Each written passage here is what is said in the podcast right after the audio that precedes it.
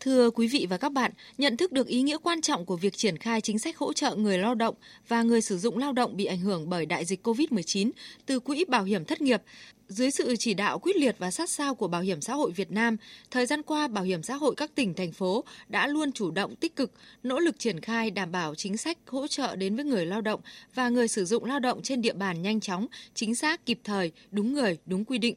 Tuy nhiên, trong bối cảnh dịch bệnh COVID-19 diễn biến phức tạp trong 2 năm qua, số doanh nghiệp nợ động chậm đóng bảo hiểm xã hội tiếp tục có xu hướng gia tăng. Đáng chú ý, nhóm chậm đóng từ 3 năm trở lên chiếm tỷ trọng lớn trong tổng số nợ. Riêng số nợ của nhóm này và nợ lãi chậm đóng thì đã chiếm gần 60% tổng số nợ bảo hiểm xã hội. Theo báo cáo của Bảo hiểm xã hội Việt Nam, tính đến hết năm 2020, tổng số tiền nợ đóng bảo hiểm xã hội bắt buộc là 11.666 tỷ đồng, tăng 1.566 tỷ đồng so với năm 2019. Bảo hiểm xã hội Việt Nam đã nỗ lực thu hồi nợ, nhóm nợ từ 5 năm trở lên là 2.190 tỷ đồng, giảm hơn 1% so với năm 2019. Tuy nhiên, do tình hình dịch bệnh COVID-19 vẫn diễn biến phức tạp, số nợ đóng, chậm đóng có xu hướng tăng trong năm 2021 và những năm tiếp theo. Đáng lưu ý là nhóm chậm đóng từ 3 năm trở lên vì chiếm tỷ trọng lớn trong tổng số nợ – Riêng số nợ của nhóm này và nợ lãi chậm đóng thì đã chiếm gần 60%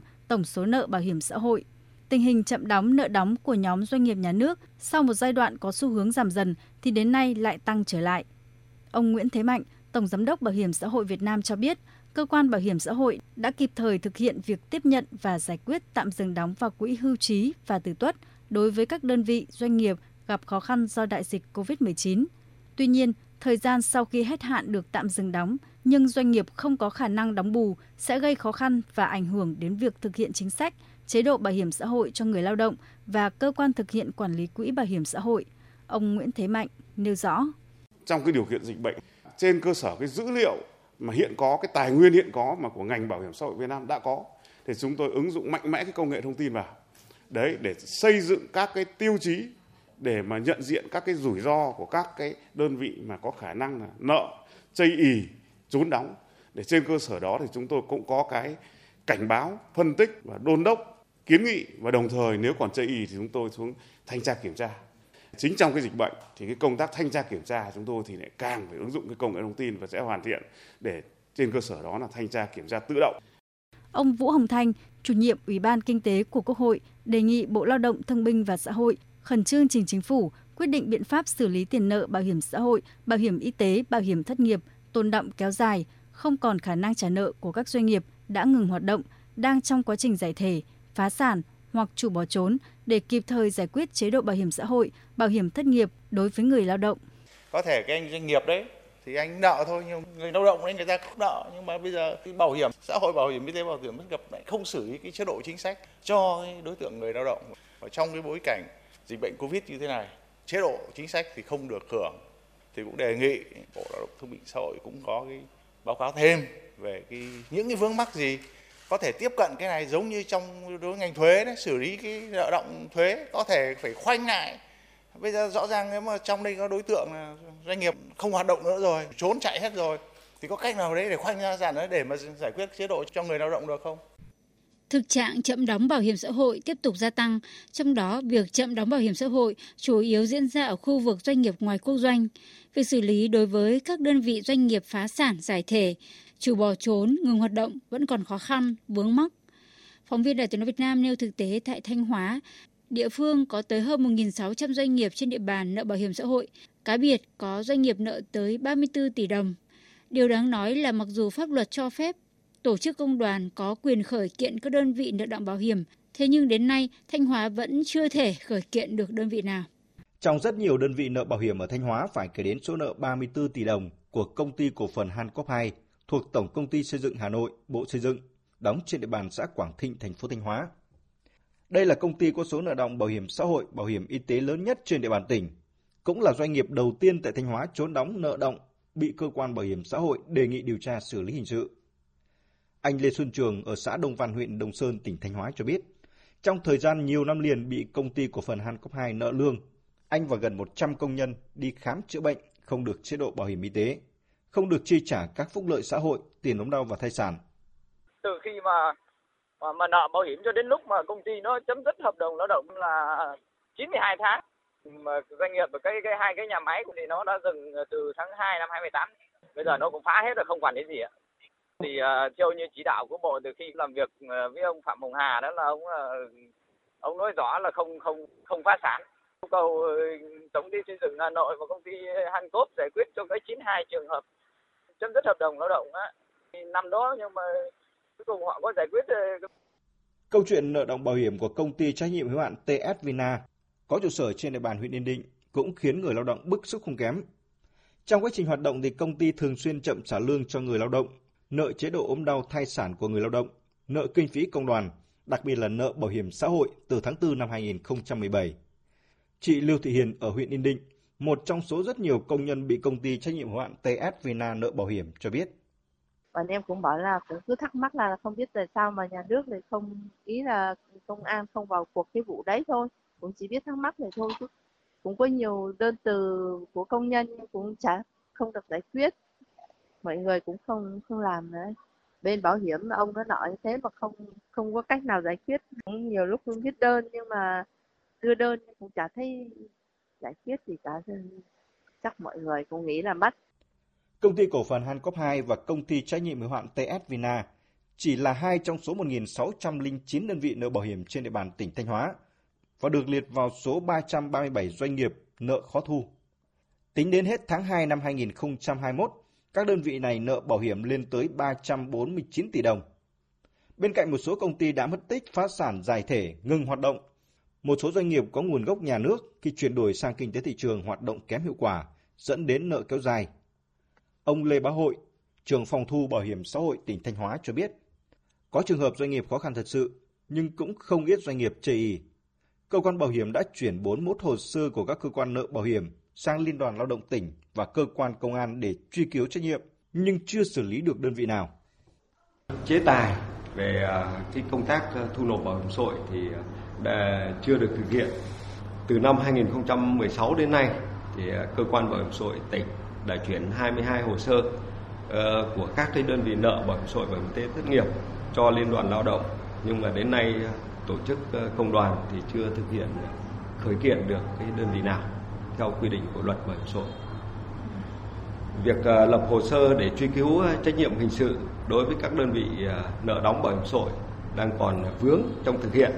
Thì từ năm 2018 đến nay, cơ quan bảo hiểm xã hội tỉnh đã chuyển 19 hồ sơ doanh nghiệp nợ bảo hiểm xã hội sang cơ quan điều tra nhưng uh, quá trình xử lý theo quy định pháp luật thì chưa xử lý được đơn vị nào. Ông Nguyễn Xuân Tuấn, trưởng ban chính sách pháp luật và quan hệ lao động, Liên đoàn Lao động tỉnh Thanh Hóa cho biết, thực hiện quyền khởi kiện theo luật bảo hiểm xã hội, Liên đoàn Lao động tỉnh đã chuyển 19 hồ sơ sang tòa án để khởi kiện các đơn vị nợ bảo hiểm, thế nhưng không thể thực hiện được. Theo quy định thì việc khởi kiện phải do đại diện công đoàn cơ sở đứng ra đại diện cho công nhân. Thế nhưng thực tế thì đại diện công đoàn lại là người làm công và được ông chủ trả lương, nên việc khởi kiện không thể thực hiện được. Trong khi đó người lao động có tâm lý ngại vai chạm, sợ mất việc làm nên cũng không dám đứng ra khởi kiện. Thế thì hai cái này nó đang có một cái vướng là cái thứ nhất về tâm lý của người lao động là họ không muốn khởi kiện. Vì nói về ra tòa là họ rất là ngại. Cái thứ hai nữa là là là họ cũng cần có những việc làm. Cho nên khi mà doanh nghiệp nợ động bảo hiểm thì, thì làm gì có người lao động nào dám là ủy quyền cho tổ chức công đoàn đứng ra để khởi kiện mình là doanh nghiệp đang nợ động bảo hiểm. Trừ trường hợp cái doanh nghiệp đến phát sản rồi không làm ở đấy nữa thì đối với công đoàn cơ sở công đoàn cơ sở thì không có công đoàn cơ sở nào dám là coi như làm cái thủ tục ủy quyền để cho cho cho ừ, ừ, công đoàn cấp trên đứng ra cái kiện trong trường hợp công đoàn cơ sở không thực hiện được cái vai trò của mình. Nó có xuất phát đến nhiều cái lý do, một là cái lý do là đối với công đoàn cơ sở thì họ nó phụ thuộc đối với doanh nghiệp chính. Cái thứ hai nữa là cái cơ chế để bảo vệ cán bộ công đoàn. Từ cái việc đấy cho nên nó bế tắc ngay từ cái đoạn này. Nó dẫn tới cái việc là rất khó để mà làm cái thủ tục khởi kiện. Vấn đề nợ động bảo hiểm xã hội không phải bây giờ mới nói. Nếu cơ quan chức năng không có biện pháp nghiêm khắc xử lý dứt điểm thì tình trạng này sẽ còn tiếp diễn và gia tăng. Người chịu thiệt thòi không ai khác chính là người lao động. Xử lý hình sự, khởi kiện hay xử phạt hành chính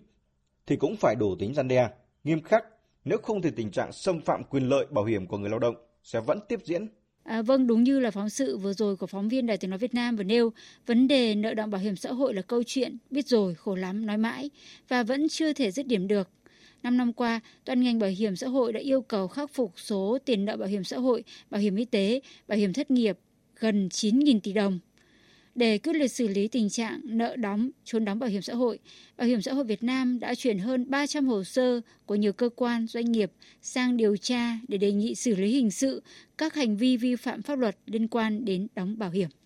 Theo Bảo hiểm xã hội Việt Nam, từ năm 2016 đến năm 2020, thông qua công tác thanh tra chuyên ngành, toàn ngành Bảo hiểm xã hội Việt Nam đã ban hành và gửi hồ sơ đề nghị cơ quan có thẩm quyền ban hành 2.103 quyết định xử phạt vi phạm hành chính đối với các đơn vị vi phạm pháp luật trong đóng bảo hiểm. Số tiền xử phạt là 114,5 tỷ đồng. Tuy nhiên, số lượng doanh nghiệp vi phạm hành chính bị xử phạt vẫn còn thấp so với các đơn vị chậm đóng, nợ tiền đóng bảo hiểm. Số đơn vị chấp hành quyết định xử phạt trong giai đoạn 2016-2020 cũng còn hạn chế. Đặc biệt, nhiều doanh nghiệp trốn tránh, cố tình chây ý, không thực hiện quyết định xử phạt.